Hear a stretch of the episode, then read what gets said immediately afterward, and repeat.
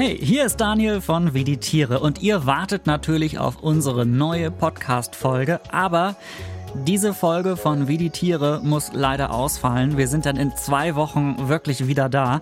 Der Grund, dass heute keine Folge kommt, Mario ist krank und wenn man krank ist, sitzt man besser nicht im Podcast-Studio, sondern kuriert sich aus. Aber ganz ohne Tiere lasse ich euch diese Woche natürlich nicht alleine. Und wenn ich jetzt schon mal Zeit habe, nur über Tiere zu sprechen, die ich gut finde, dann nutze ich das natürlich schamlos aus. Weirde Tiere.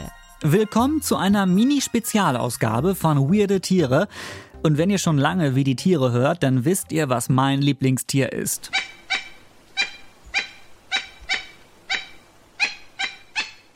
Das ist ein Tukan. Der beste und schönste Vogel der Welt mit Abstand, finde ich jedenfalls. Und wir hatten ihn bislang viel zu selten bei uns im Podcast.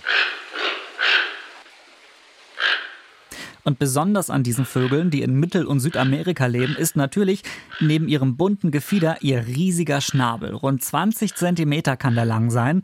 Und dieser Schnabel macht die echt zum Supertier, würde ich mal so sagen. Vielleicht habt ihr schon mal in einer von unseren früheren Folgen was über den Tukan gehört. Äh, zum Beispiel, dass sie den Schnabel nicht nur zum Fressen oder zur Verteidigung nutzen, sondern auch zur Regulierung ihrer Körpertemperatur. Denn wenn es denen zu warm wird, können sie damit Hitze abgeben. Im Schnabel sind nämlich ganz viele feine Adern. Das hat ein Team von der Brooke University in Kanada rausgefunden. Also der Schnabel ist wirklich, wirklich hilfreich für den Alltag, für die Tiere. Und wenn ihr jetzt einen Tukan vor Augen habt und denkt, ey, der hat so einen großen, bunten Schnabel, das muss doch total auffällig sein. Das Ding ist doch blöd, wenn er sich vor Feinden verstecken will. Ja, dachte ich auch. Aber ich habe bei der Tierschutzorganisation WWF recherchiert und die sagen, ja, aber viele Feinde denken auch, dieses bunte Etwas da im Baum, das kann kein Tier sein. Das ist irgendwie eine Blüte oder so.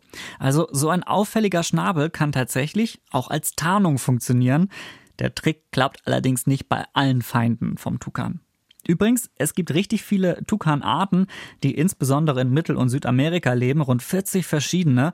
Die unterscheiden sich unter anderem in dem, was sie fressen. Manche von ihnen ernähren sich nicht nur von Früchten, Insekten oder manchmal auch den Küken anderer Vögel, sondern manche sind sogar gute Fischer.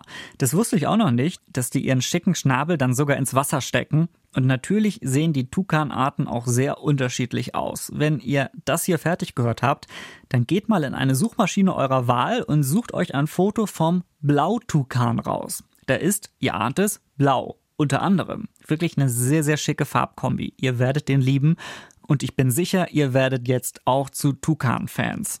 Oder ihr habt ein anderes Tier im Kopf, von dem ihr denkt, ey, dieses Tier ist so besonders, das müsst ihr bei Wie die Tiere auch mal vorstellen, dann schreibt mir immer gerne, entweder über bremen2.de oder auf unserem Instagram-Account, da heißen wir auch Wie die Tiere. Könnt ihr uns gerne abonnieren.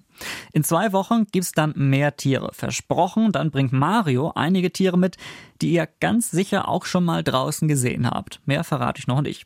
Bis dahin empfehle ich euch sozusagen als Ersatz für heute unseren Bremen 2 Podcast ans Meer mit einer aktuellen Folge über das Wattenmeer.